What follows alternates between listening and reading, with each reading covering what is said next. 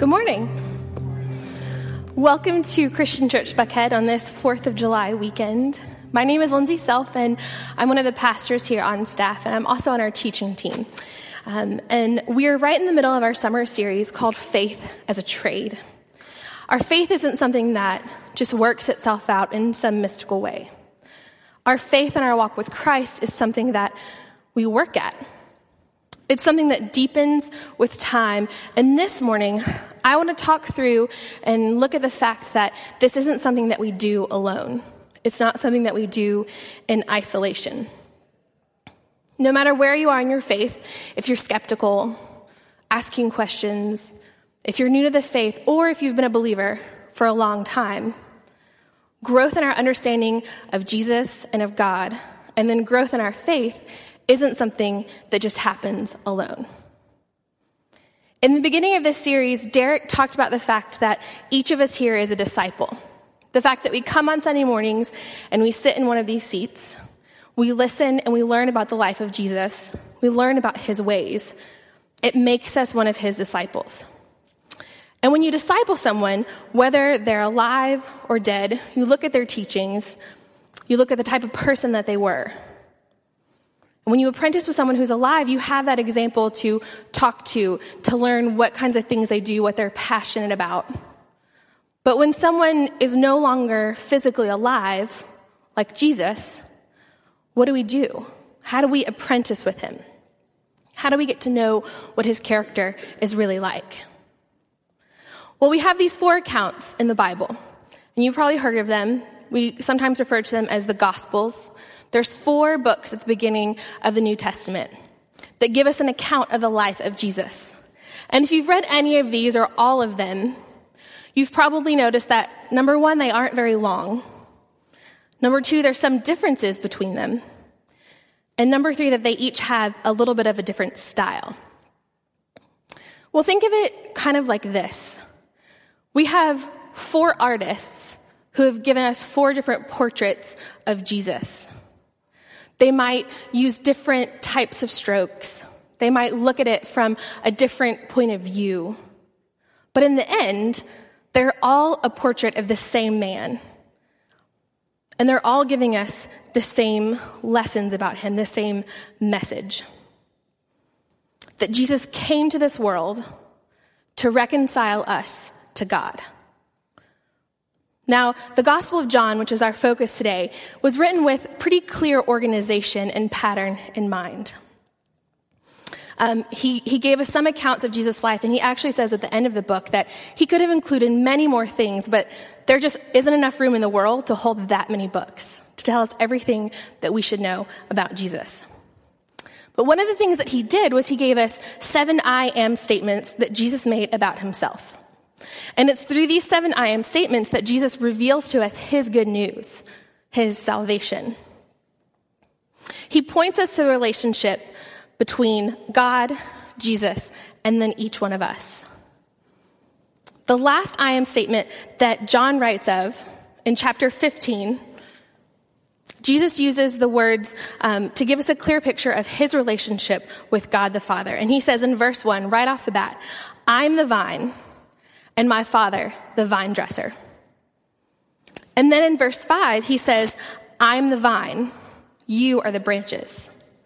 So our relationship here is set up pretty clearly. We are the branches attached to Jesus, the true vine, tended by God, the vine dresser or gardener. And if we even just look at these verses alone, we see that we're connected. We're connected not only to Jesus, and to God, but we're connected to one another. What Jesus is setting up here is an explanation of how our relationship with God works, but then also how our relationships with each other should work. Jesus creates this connection for us. So I want to take a few moments this morning and talk about how it is that we're connected in this way in the first place. How is it that we are so well connected to Jesus as a branch would be to a vine? And then how is it that our faith is meant to be lived out in a communal way, in a relational way? So in the New Testament, um, John has a few other writings besides just the gospel account that we have. And in these writings, I love the fact that he focuses so much of, of his stuff on the fact that our faith is begun and ended in love. It's all about love. In 1 John chapter 4, he writes to us, Beloved, let us love one another. For love is from God, and whoever loves has been born of God and knows God. Anyone who does not know God, or who does not know love, does not know God. In this, the love of God was made manifest among us, that God sent his only Son into the world so that we might live through him. In this love, not that we have loved God, but that he loved us and sent his Son to be the propitiation for our sins. That was a big word for me, so I kind of had to look it up because I was like, I don't really get it. um, but basically, what he's saying here is that God loved us so much that he sent his son into the world to atone for our sins, to be our sacrifice, to take our place in that way. So here we see how it is that we are grafted onto this vine. It's not because of anything that any one of us did. God so deeply wanted to reconcile us to himself that he sent his one and only son to die on a cross. He washed us clean of all of that sin. It all begins with his love for us. Note that he says here, not that we have loved God, but that he loved us. And because of what Jesus did in dying on a cross, we each have the opportunity to live. We're given life. We're grafted onto the vine. Any branch apart from a vine can't grow, it can't flourish. We need a life source. So then, John takes things just a step further when he says, Beloved, if God so loved us, we ought to love one another. No one has ever seen God. If we love one another, God abides in us, and his love is perfected in us. He's saying, Look, God loves us, and he loves us so much that he sent his son to die for us. And if God loves us that much, we should then in turn love one another. He goes on later in the chapter to say, We love because he first loved us. To me, that's saying that we shouldn't be trying to do all of this alone. Our Christian life begins in love, and then it is carried out in love. And we can't do that apart from one another. If our lives are meant to be lived in community, and if growth in our faith doesn't start in solitude, then why do we so often strive to be so self sustaining in our faith? This idea that um, faith is communal kind of challenges what we were all brought up to believe. We're taught from a very young age to be an individual. Independence is celebrated, and we're all striving to make something of ourselves. We want to be first, we want to be the best, we want to do it ourselves. And then there's a pride, I think, that can come with that uh, when we finally, as an adult, think, I've made it on my own. Do you know what I'm talking about? And some of us, maybe a lot of us, um, having control over our lives gives us some sense that we kind of have it all together, that everything is okay. We try to manage things and solve our problems without getting other people or even God involved. Um, a while back, I was having dinner at Derek and Mickey's house, and they have two kids. And if you know them, their kids have like complete opposite personalities. yeah. Um, well, this night in particular, I was sitting next to Alex, who's four years old now. Um, and I think she was probably eating something like chicken fingers or something and had ketchup. Well, she was out of ketchup and needed more. So I reached for the bottle, turned back to her, and said, Here, sweetie, I'll give you some more ketchup. And she looked at me, and if she's ever looked at you, you know the look that I'm talking about. Because she looked at me and said, No, I can do it. Well, okay, so I just gave her the bottle, and I turned to Derek and Mickey, and I said, Well, I guess she can do it. And Derek, without missing a beat, goes, Well, she is you. yeah, everyone kind of laughed like that. Like, is it okay to laugh at that joke? but he's totally right. My response in so many situations is, I can do it. No, no, no, it's okay. I got this. It's okay. I can do it. I can handle it. So, again, in a society where independence is celebrated, it can be very easy to just assume that it's all up to us. And even in our faith, we can begin to celebrate this kind of independence and start thinking about how well we have things going, how much we have things together, and how we're living out our faith. Rather than looking at how, instead, we're living our faith out in a community together as believers. So, back in John chapter 15, I think it's very good to note here that Jesus is not speaking to an individual. He's speaking to all of his disciples when he says, I am the vine and you are the branches. He's not pointing at one person and saying, You are a branch and you're a branch. He's one vine and he's telling his disciples, You are all branches on this vine. In, verse in verses 4 and 5, Jesus speaks these words. He says, Abide in me and I in you. As the branch cannot bear fruit by itself, unless it abides in the vine, neither can you. Unless you abide in me, uh, I am the vine and you are the branches. Whoever abides in me and I in him, he it is that bears much fruit. For apart from me, you can do nothing. This idea of abiding in Christ is to make our home there, it's to dwell with him, it's to settle in, if you will. And then it's in letting our hearts settle into this place of peace and love that we see that it's not one sided. When Jesus promises, um, he makes a promise here that when we abide in him, he in turn abides in us.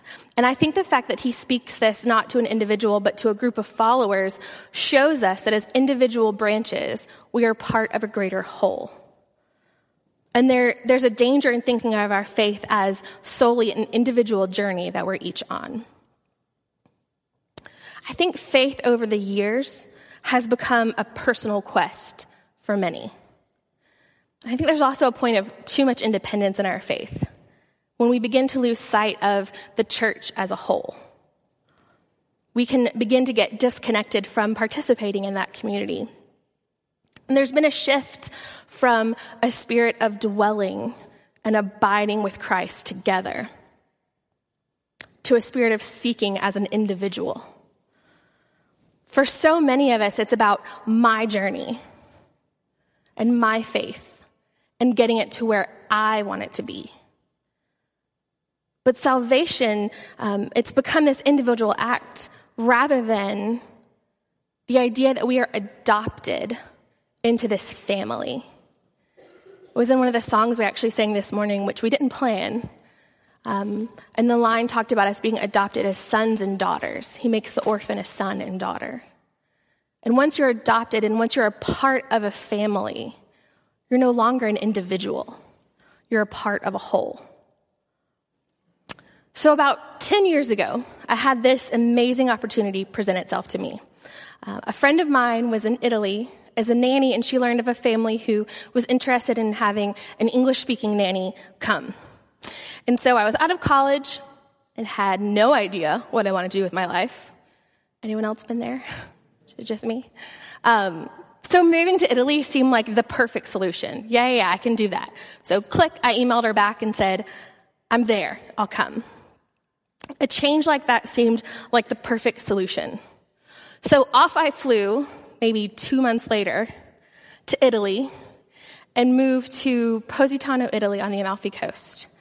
And yes, it really is as beautiful as that picture makes it seem.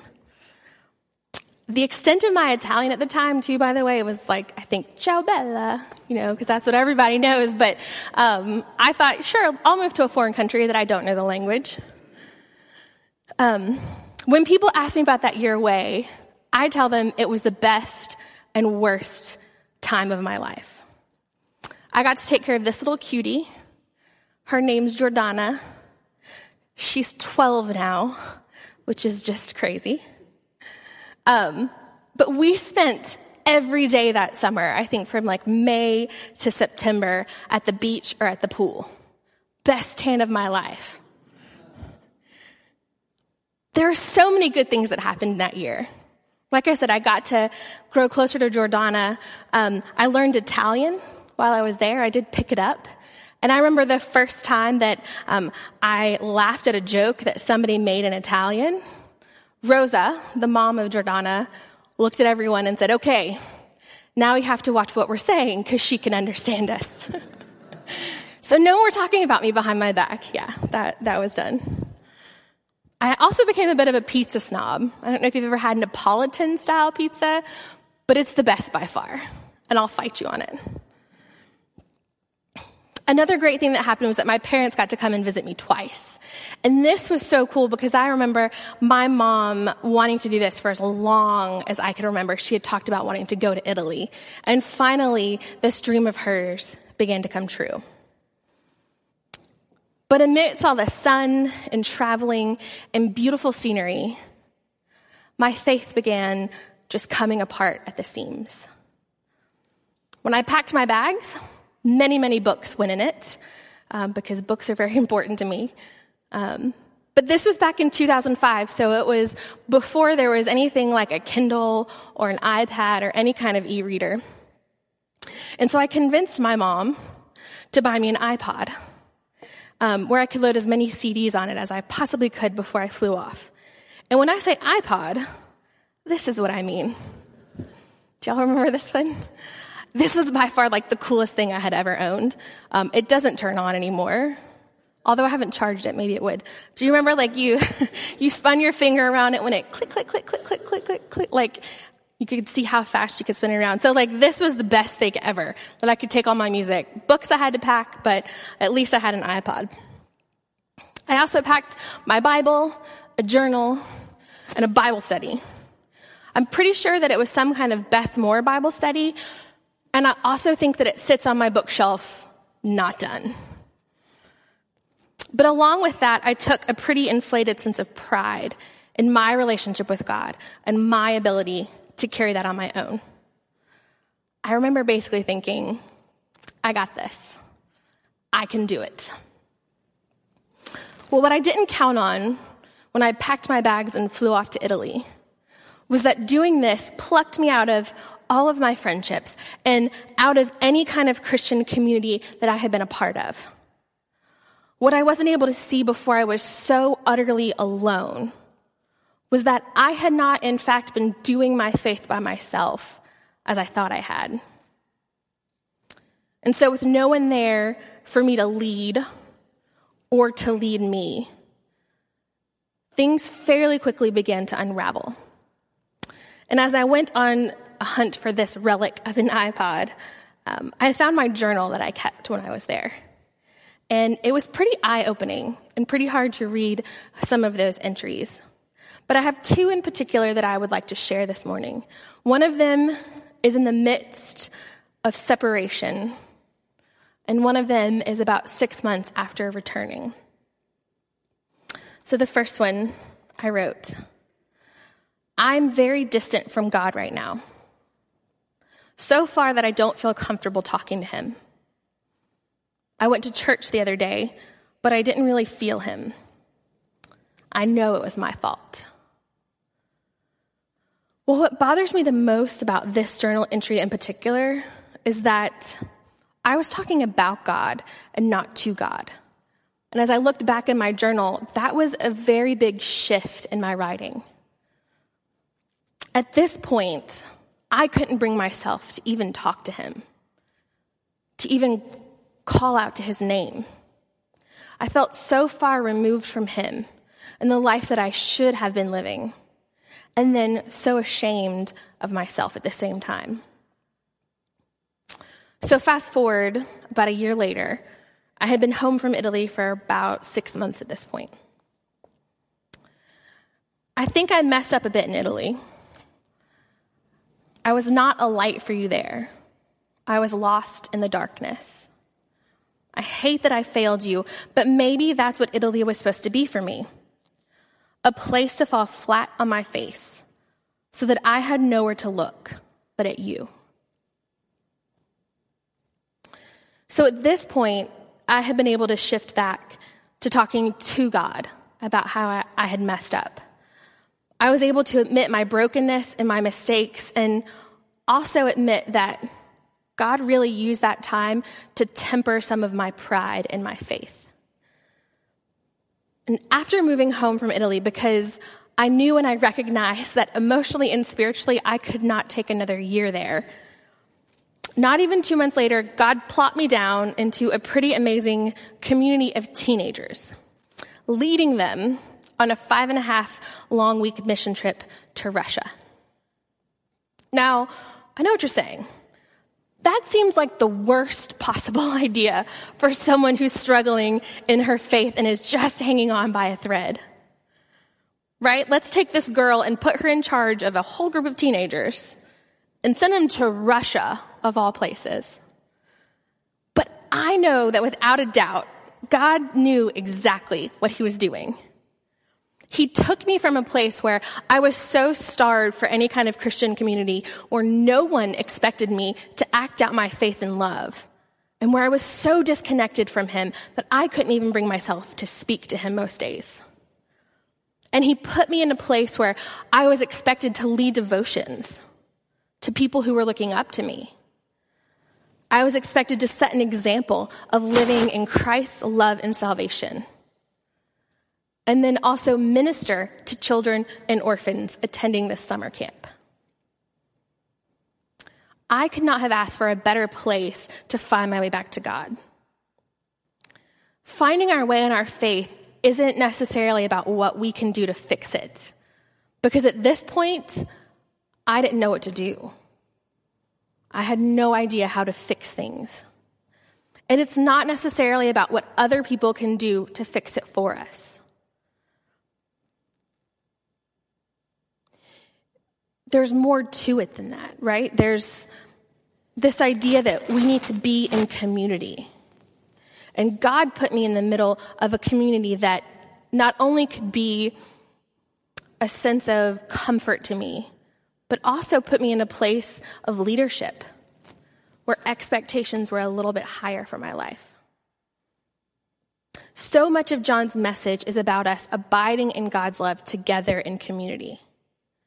What John is doing here um, in his his gospel account and then also in his letters later on in the New Testament is he's working to build a new kind of community that is built around and based on love.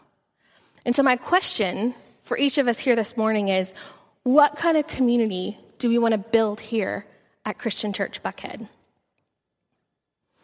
Um, being a community based on love doesn't necessarily mean things will be easier. In fact, things will probably be a lot messier in a lot of ways. One commentary writer said this This community is characterized by interdependence, mutual respect, and the ongoing presence of Christ. If we want our community here at Christian Church Buckhead to be based on love, because John tells us in um, chapter 15, verse 12, he says, This is my command, that you love one another as I have loved you. What does that look like? If we choose, because it is a choice, if we choose to love one, one another the way that Christ loved us, it's with grace and forgiveness, but it's also in speaking truth into one another's lives. We have to remember that our faith is not an individual journey that we're walking alone. But instead, our outlook needs to be that our faith is something we're doing alongside other believers. We're all attached to the same vine that is Jesus Christ, our Savior. Everything we do should be about deepening our attachment to Jesus. There are times of personal prayer and study and quiet times alone with God. But our lives should also be filled with talking about those things, talking through our faith with other believers. We can learn a lot about the Bible on our own or sitting in a chair on Sunday morning listening to the teacher. But there's a whole nother deeper level of our faith when we start going through it together. Now, this is probably the point in the message that you're waiting for the application part.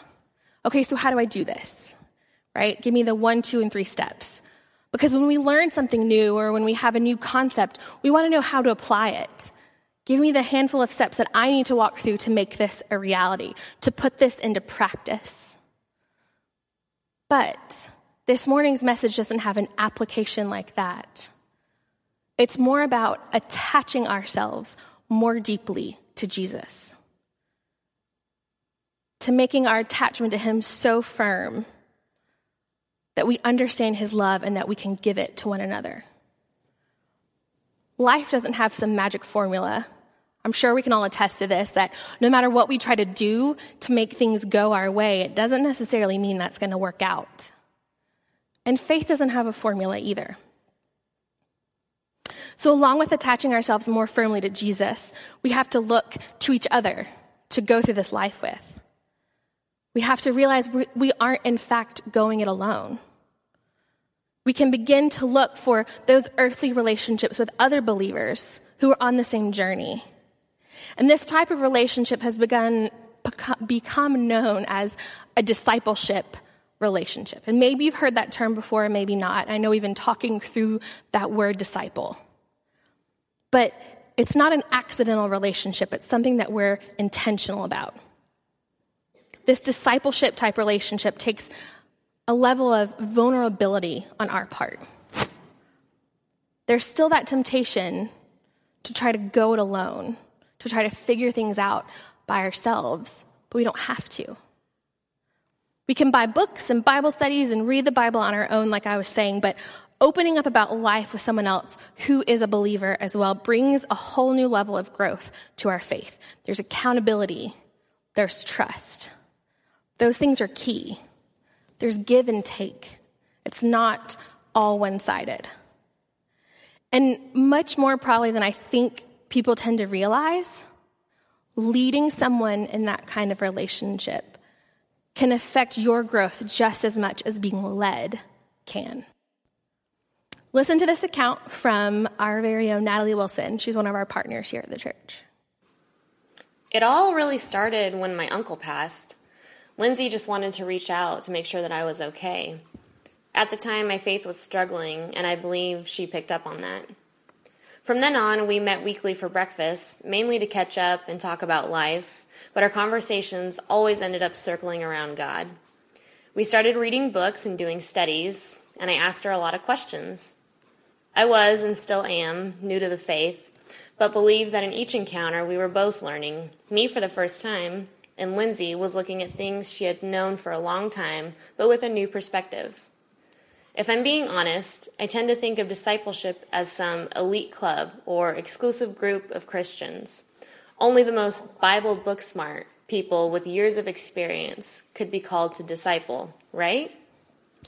It wasn't until just recently I was reminded that our weekly meetings and my growing friendship with Lindsay was, in fact, discipleship. Two girls who love Jesus, finding time in our lives to talk about it. It's not fancy and it's not always a formal thing, but together we discuss our struggles and successes. Together we work out our faith in love. So, Natalie and I, before this, we'd hung out a few times. Um, she was involved in our singles ministry, which I think like all of those pictures were a part of. Not to like plug the ministry, but we have a good time. um, she had also attended Starting Point uh, last, I guess, winter 2014, and then she made the decision to be baptized. I knew her faith was very new to her, and I knew she could use some support in that. And while I didn't te- like set out to just teach her everything there is about being a Christian, because I'm still figuring that out myself, there was a purpose to our meetings. Even if she didn't totally realize it in the beginning, there was purpose and why we got together. There was focus on our discussions and what we talked about and shared. When we aren't in the practice of openly discuss- discussing our faith with others, um, the good and the bad, that can be a really difficult jump to make. It's especially difficult in relationships that are already established, trying to make that switch from just hanging out to it being something a little bit deeper can be hard. Now, every time Natalie and I hang out, we don't have like these super long, tearful, emotional discussions. Um, we have fun together, we hang out, we do things because relationships need both sides. But as she said, we're working at our faith together in love. Building up community in a church is about attachment.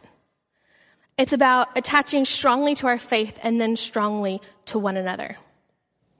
It's walking through life with these people and finding those who you can open up with and talk to about your doubts, your struggles, your questions, and your happy moments.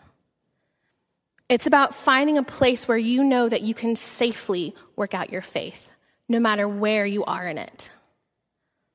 It's making the decision to plug in, make that jump from observer to disciple. It's finding the people that you can look at and say, okay, you jump, I jump. We're in this together. Well, here at Christian Church Buckhead, our main goal, or a mission, if you will, is to help people reconcile themselves to God. We want to create a community of people, both believers and those who are searching for answers, who can safely work out their faith. Throughout the year, we offer classes, like I mentioned, Starting Point. We have small groups and Bible studies. But we would also love to see these type of relationships form where we can begin to go on a deeper and more ongoing level, talking through our faith with someone else. My time with Natalie is precious. It really is. I get to hear her questions and her excitement about her faith.